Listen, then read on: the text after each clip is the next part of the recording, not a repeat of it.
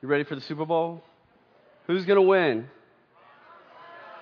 I thought the Cowboys were in it, right? Amy Rickard? Oh, sorry. That, that didn't happen.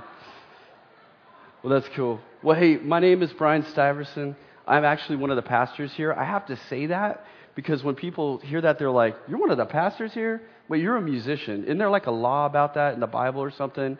No, like, thou shalt not let musicians become pastors. So I don't think it's in there, but it could. I, I don't know. But yes, I am one of the pastors here. So just to clarify a little, okay? But guys, I, I'm really excited about this time in our church life.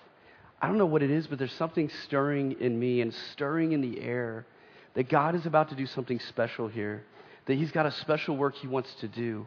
And that involves you. That involves you. God right now is looking at you, and He's got a special work that we can only do together. Will you pray with me?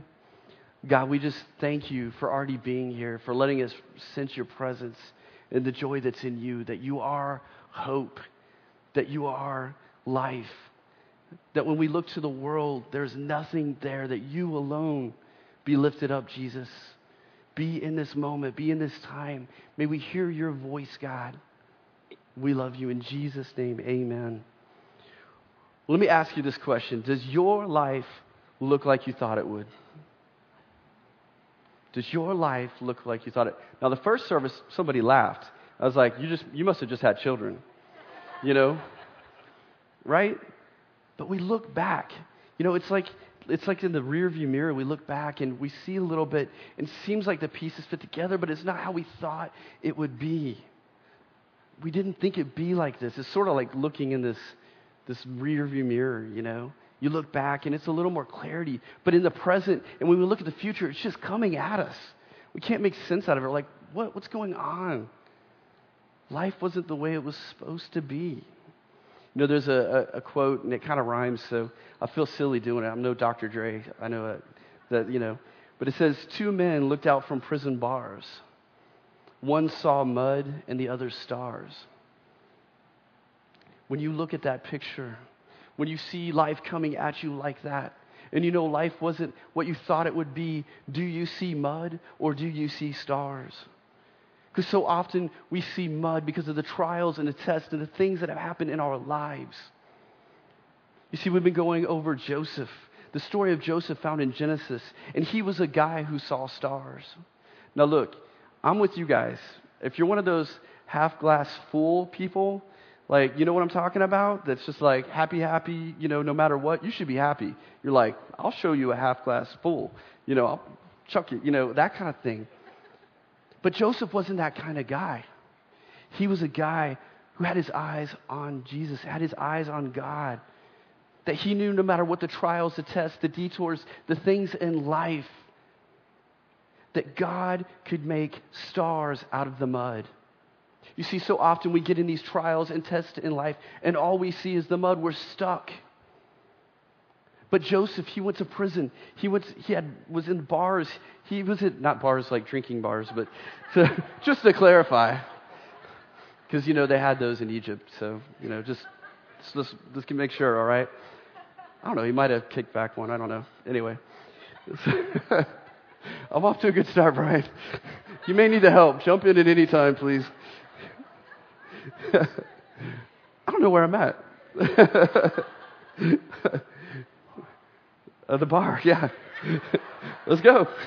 but the dream rarely looks like we thought it would look. But it's exactly as God wants it to be. The dream doesn't always look like we thought, but it looks like exactly what God wants it to be. Sometimes that's hard to hear because some of you are stuck right now in a trial or a test just like Joseph was. And you're wondering, where's God? All I see is mud. I don't see the stars. You see, God has spoken over your life. Some of you guys grew up hearing this. It's the first spiritual principle that God loves you and has a wonderful plan for your life. And that's not just some in general sense. For you, today, He's thinking about you. He has plans and they are good for you. He knows the plans He has for you. Wherever you're at, do you hear his voice? Do you only see the mud or do you see the stars? You see in Psalm 33 6, it says, By the word of the Lord the heavens were made, and by his breath, the breath of his mouth, he made all the host. You see, when you're a child of God, when you believe, and some of you here this morning are like, All I see is mud. I don't know God. Let me tell you, God does have a purpose for your life. And when you believe in Him, He speaks over your life. Those life giving words, that same voice has purpose for you. The same mouth that spoke the world into being, that creative, sustaining power that spoke into the chaos and the void and created this world and the heavens and the earth, is the same voice that in the test continues to speak life giving words over and in you. Do you hear them? Do you see the stars? But we so often forget. In Isaiah, it says this Isaiah 55 11, so is my word that goes from my mouth. It will not return to me empty, but will accomplish what I desire and achieve its purpose for which I sent. You see, in the previous verse before this, God kind of reckons his word just like the rain. It's going to rain and it's going to grow because that's what God's word does. But sometimes we're in those dry places waiting for that rain to come down. Do you hold on to what you know in those times, the words that God has spoken over your life? You see, Joseph had the same thing. Joseph had the same thing. He had to listen to God. That's how he saw those stars. There's an interesting verse in Psalm 105. It says this Then he, speaking of God, sent someone ahead of them, Joseph who was sold as a slave, not off to a good start. They, other people, not God, bruised his feet with fetters and placed his neck in an iron collar. And catch this last part, I love it. Until the time came to fulfill his dreams or vision, the Lord tested Joseph's character. And this is NLT. And so they translate the thought. But the word for word is that when it says dreams, it's the Hebrew for word. And the next um, line down where it says Joseph's character is the literal word of God. It's two different Hebrew words going on here. They both mean word, but the last one is the literal word of God. The first one is that prophetic word. When God spoke through the prophets, He spoke a prophetic word, and He has spoken over your life, whether you realize it or not. He has spoken over you, specifically to you. But we get in those trials and tests, and God wants more than just the dream. He wants to prepare your heart for the dream. He tests your character. He forms your character as you wait for him to fulfill the dream. Joseph faced significant tests. You see, God's word will achieve its purpose in you. Not just the dream, but a heart that is ready for the dream. Did you hear that? He is faithful in those moments. And if we hear his voice, we know what he's up to. It's always good. You see, tests are meant to propel you towards your purpose, not to trap you.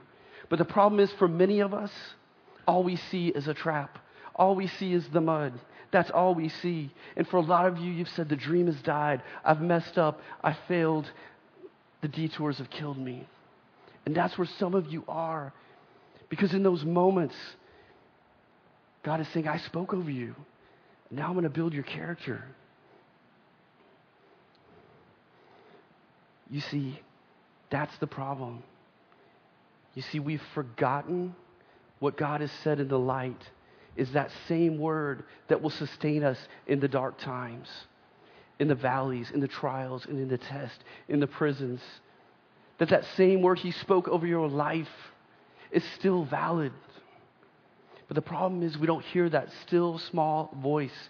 You know, most of you know my son Jason. And I just found it a, a funny thing that probably shouldn't even be saying from stage. But apparently, one of the, the worship team was watching him last Sunday, and he peed on her boot or something. So I'm sorry that my son did that. But, anyways, that's kind of my son in a nutshell, just to give you a, a picture of him. But the kid is awesome. He's like, you know, kid kamikaze. He's running everywhere. He talks like crazy. He's just wild. He's awesome. But when he's in a group of people and the chaos and the loudness, and he can't listen to that one voice that's saying, hey, follow instructions. Hey, do this. This is what's best for you. He can't do that. And so there's this thing that my mom was telling me about that we're going to start doing with him, where you take him home and he starts at a table and he starts doing something, and you stand behind him and you whisper, hey, Jason, do that. Move that block. Do that. That's what's best for you. And you know, all the chaos is going around. But see, over time, he learns to block everything else, else out and listen to that still small voice that's whispering, it's going to be okay. Don't forget the word I spoke over you. You can make it. You see, the reason why we get into our trials and all we see is mud is we haven't trained ourselves to listen to that still small voice, that voice that is always whispering you. All we do is we listen to the chaos. But the more you begin to listen to his voice, then you can block everything else out and you begin to see that God takes the mud and makes stars out of every situation of life. You see, we've forgotten to trust in what he said in the light is the same word that he's spoken whenever we're going through dark times? Have you blocked everything else out? Do you listen to that still small voice? Can you hear it in those moments when you feel like the vision has died, when your purpose has died, that life hasn't turned out like you thought it would turn out? See, your ability to hear and trust and obey in those moments, just like Joseph did, affects generations to come. It's that serious. And you need to hear that. It affects your family now, but it affects your children's children and their children. It affects the people you work with now.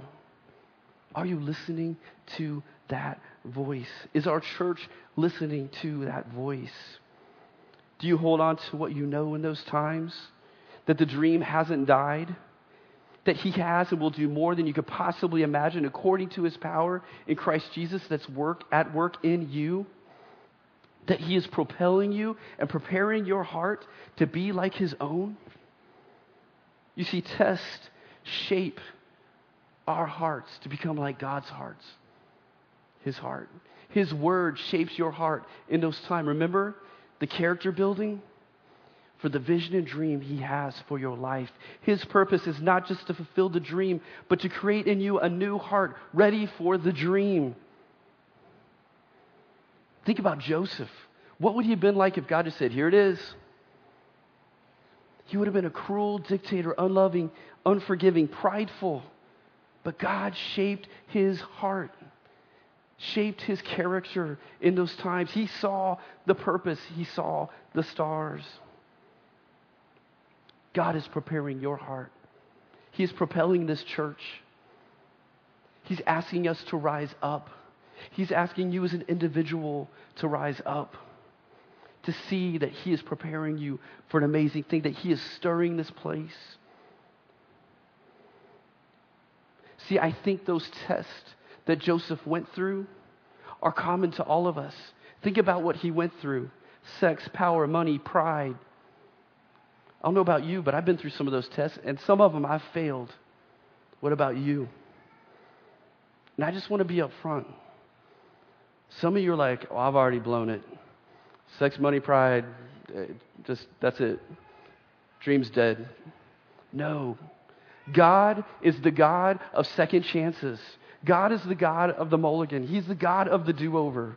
He is your God, and He wants to see you rise above the test. He wants to see you accomplish it and pass the test just like Joseph did. He wants to teach you in those moments to build your character and to prepare you for the dream and vision that He has for you and for this church. What is your heart like now? What's the condition of your heart? Do you see and hear His voice? That still small voice that's whispering to you, hey, over here. The dream's not dead. It's not over. I got you. I know you by name. You're fearfully and wonderfully made. Do you hear his voice? Just quickly, I want to take you through some of the things that Joseph learned. We don't have time to really get into it. But here's some of the things. Joseph learned to be faithful in the little things. and that God would entrust him with bigger things. Think he went from Potiphar, if you remember Ed's sermon, Potiphar was sort of the secret service um, to Pharaoh. And here's Joseph suddenly put in charge of everything. And then eventually, he's going to be equal to Pharaoh. He was faithful in the little things. And so God gave him bigger things. See, he had the gift of administration and leadership and the gift of prophecy, and he was using it at the very beginning on his brothers. Remember when he was prideful and arrogant, had this thing on? Hey, you guys aren't doing that right. Because that's what leaders and admin do, right? Well, the ones you don't want to work for all the time. Hey, you're not, I'm going to go tell. See, the gifts were there, but his heart wasn't ready for what God wanted for him. God had to shape his heart to prepare him for the dream, to prepare his character. He learned to be faithful. You see, we think the things in our life are inconsequential, but to God, the little things are important. Whether it's managing your money or whether it's a job you don't like, God is looking, saying, I've got more for you than just this. But do your best. Stop complaining. Find joy in these little things, and I'll show you big things. I'll take you to places. He learned to be faithful with power and prosperity. Think about it. He's in prison. And then the very next day, he is equal to Pharaoh. God can change your circumstances like that. And he's given a signet ring, which is Pharaoh's, which means he has all the power. He gets fine linen and riches, and Pharaoh hooks him up a wife, you know? Suddenly he's got everything. But what does he do with that? Where's his heart in it? And power. Here's the deal the Bible says all power comes from God.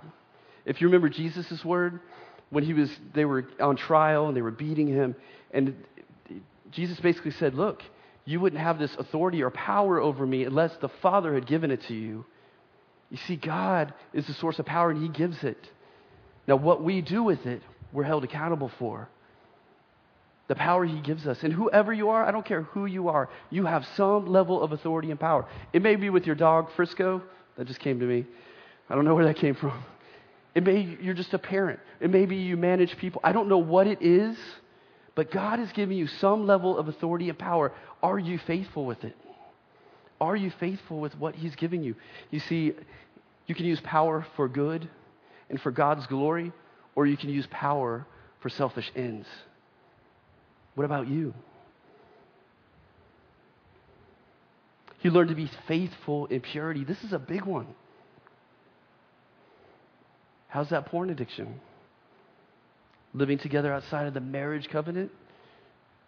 Just having sex freely? I know those are hard things to hear. We all fail in some way.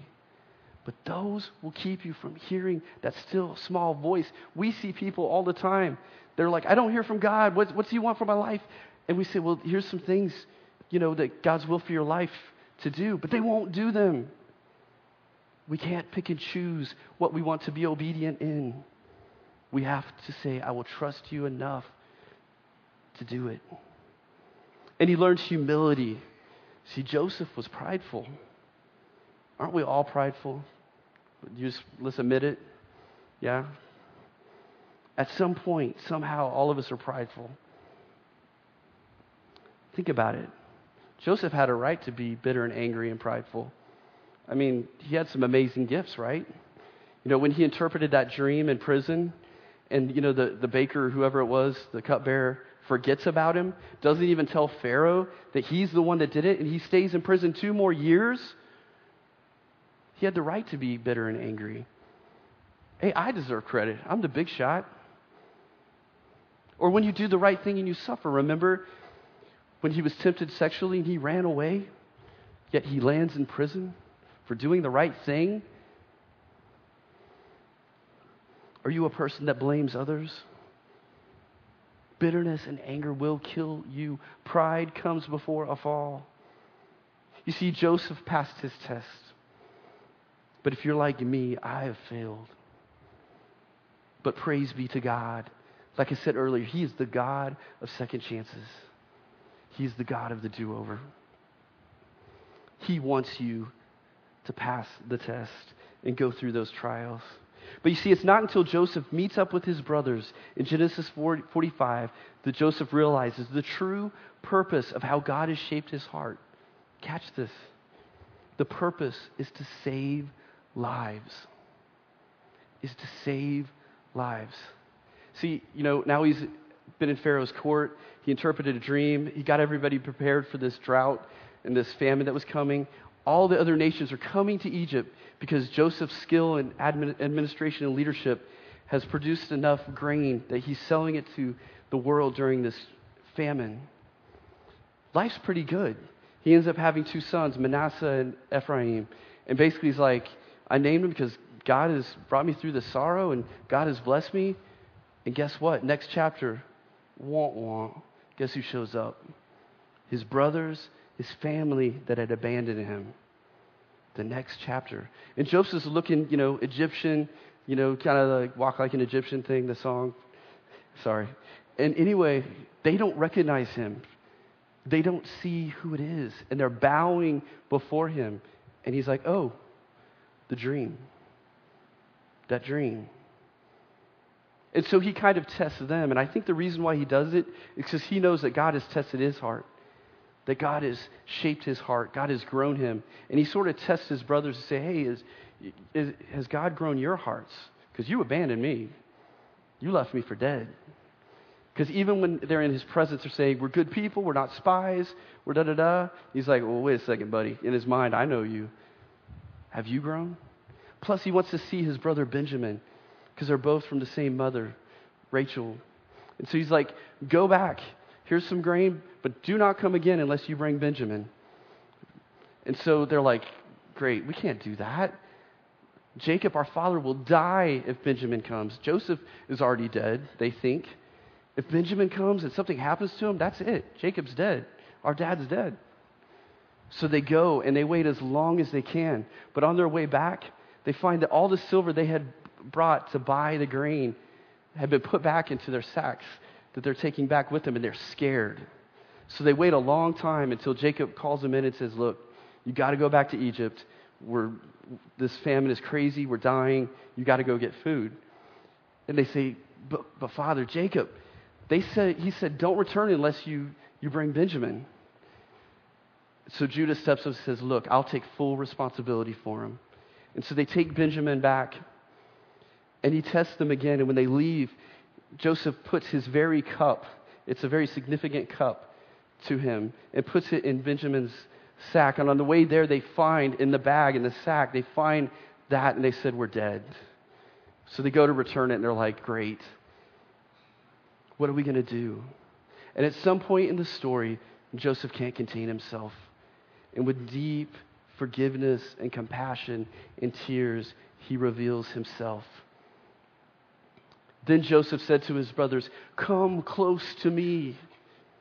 When they had done so, he said, I am your brother Joseph, the one you sold into Egypt. And now do not be distressed and do not be angry with yourselves for selling me here because it was to save lives that God sent me ahead of you.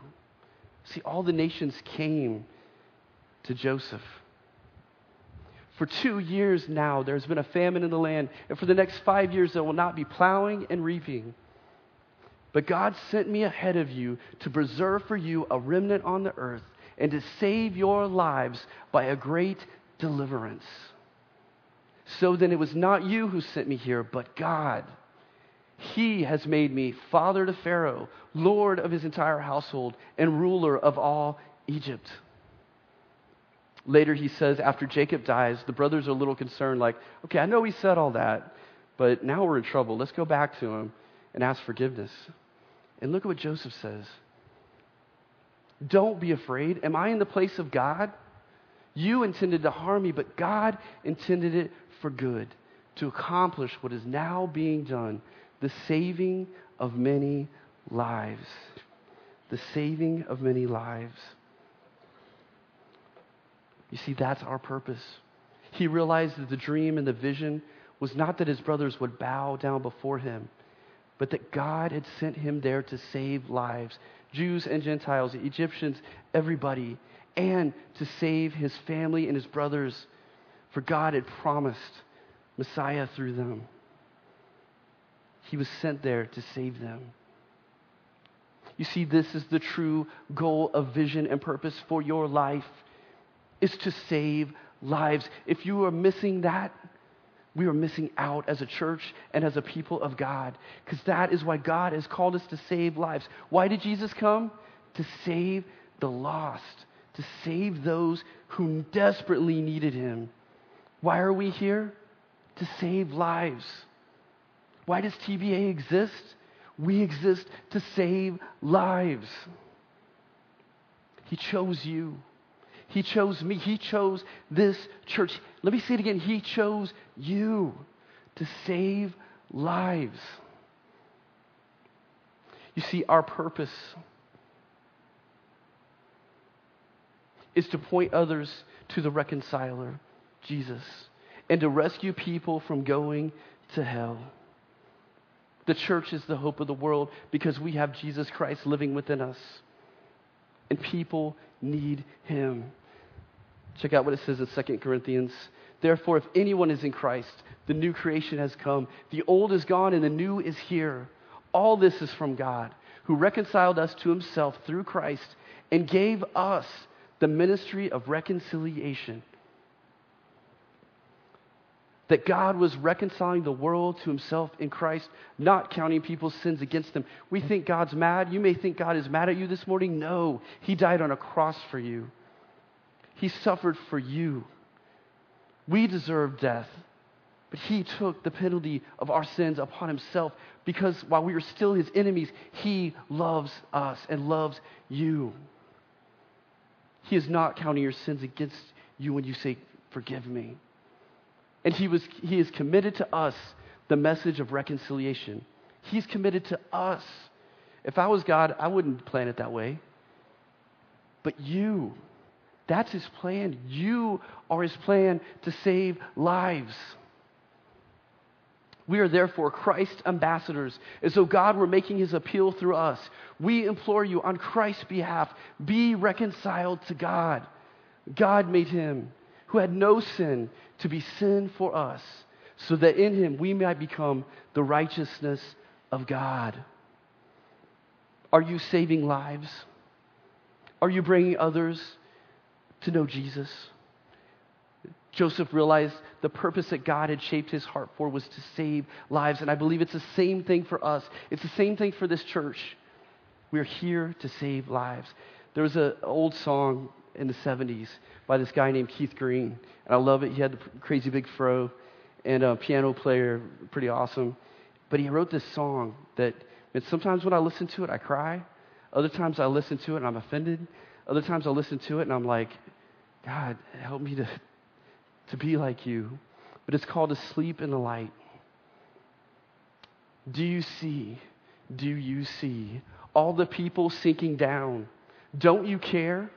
Don't you care? Are you going to let them drown? How can you be so numb not to care if they come? You close your eyes and pretend the job's done. Oh, bless me, Lord, bless me, Lord. You know, it's all I ever hear. No one aches, no one hurts, no one even sheds one tear. But He cries, He weeps, He bleeds, and He cares for your needs. And we just lay back and keep soaking it in. Can't you see it's such a sin? Because He brings people to your door and you turn them away and you smile and say, God bless you, be at peace. And heaven weeps. Are we asleep in the light? People are desperate for Him. Do we shed a tear? Because He shed a tear for us. Because He sacrificed for us. I'm not trying to make you feel guilty. I'm trying to create the need God loved us. Why can't we love others? Why do we choose our own thing? We're here to save lives. God loves people. Do you? In Ephesians 5 1 through 2, it says, Be imitators, mimics of God, therefore, as dearly beloved children, and live a life of love, just as Christ loved us and gave himself up for us as a fragrant offering and sacrifice to God. And in Romans 12:1, therefore I urge you, brothers, in the view of God's mercy, to offer your bodies as living sacrifices, living sacrifices, just like Jesus did, holy and pleasing to God. This is your spiritual act of worship. You see, a living sacrifice is a blank page that says, I don't have rights because when I thought I had rights, you loved me enough to die on the cross for me. Here I am. I'm a blank sheet. Write your words on me. Write your dream on me, God. Here I am. Use me. Use me. A living sacrifice surrenders all, not some things, not a few things, all things. And it says, Send me, Lord. Use me. I'll lay down my life for others. I'll shed the tears like you did. Here I am, ready to do your will. I'll suffer for the sake of others so they can know you. I'll love. You see, a living sacrifice crawls upon the altar and lets the fire of the Holy Spirit consume him or her and empowers that person to save lives. Have you surrendered all? Have you given it all to Him? Or do you live in fear? What happened to the church in Acts that with boldness declared the name of Jesus? That when they were described, the people in there, they were described as people full of faith and the Holy Spirit, and they spoke out with boldness. You see, we can't do anything apart from Him, and you may have fears, but when you listen to that still small voice and you step out in faith and you take the risk of the faith that God is prompting in you, God will change lives and save lives through you. In 2 Thessalonians 1:11, it says, "May he give you the power to accomplish all the good things your faith prompts you to do." You see, your faith is prompting you to do things. And it's not like some burning bush experience, and that's why we ignore it. Because we're like, God, show me the sign. He's like, I'm prompting you right now. Go talk to that person. Oh, you're at the bank? Hey, that person needs hope. But we ignore it because it's not this big experience. But God is prompting you all the time. You have to step out. You have to step out and risk all. He has called you to save lives. Are you saving lives? Maybe today you need to remember why you're here. Maybe you're a Christ follower and you're like, I've forgotten. I've forgotten. My heart is cold and hard. I have forgotten what He did for me. I've forgotten what I am supposed to take to other people.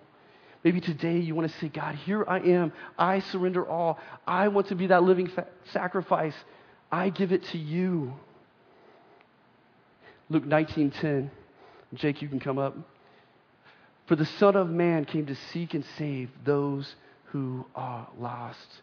You see, I'm just a hopeless sinner that was found by my Savior Jesus Christ that had an amazing amount of sin, but Jesus said, I love you anyway. And now I am found. What about you? You see, you can't save people until you're saved. Maybe some of you here today, and you're like, Does God have a purpose for my life? Does God really love me? He couldn't love me. Yes, He loves you. He died on the cross for you.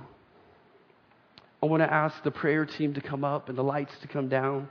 The prayer team will be here at any point in the rest of the service. And at any point, I want to invite you to come down and accept Jesus Christ as your Savior. There's some of you today that know you need to give your life to Him. Some of you that know that God is knocking on the door of your heart. Today is the day. This is your moment. Paul said that this is the day of salvation. Do not let it pass by. There may not be another moment. Today is your moment to come. And maybe some of you are believers and you realize, I've gotten far away from my purpose in Jesus. Maybe some of you need to come today and just bow here and say, God, here I am, a living sacrifice for you. Maybe you need to come pray for your friends and your family. Maybe you're caught in that trial and you failed. God is the God of second chances. Come and pray with somebody. They won't tell anything to anybody about what's going on in your life. But these are moments when God's Spirit wants to move. We are such a private people, but God has called us to community. Jesus said to make the good confession. Confess me before men. Maybe he's calling to give your life to him for the first time. Confess him before men. Come up here and pray to receive Jesus. Any of them would be, uh, be available. Brian, I want to ask you to stand too. He'll be here and be up here. In Ephesians, it says this God saved you by his grace when you believed. And you can't take credit for this. It is a gift from God. Salvation is not a reward for the good things we have done, so none of us can boast about it. Will you receive that free gift of salvation by grace through faith in Jesus Christ today? You see, He took your sins upon the cross. He loved you that much. Today, He's calling you to surrender your life to Him. Even now, He's knocking on the door of your heart. Do not delay. Do not ignore it. That is God's voice. Come and let's stand and worship. Anytime during worship, you can sing and you can come up here. Anytime you can come up here and bow before Him and dedicate your life to Him. I urge you, come, give your life to Jesus today.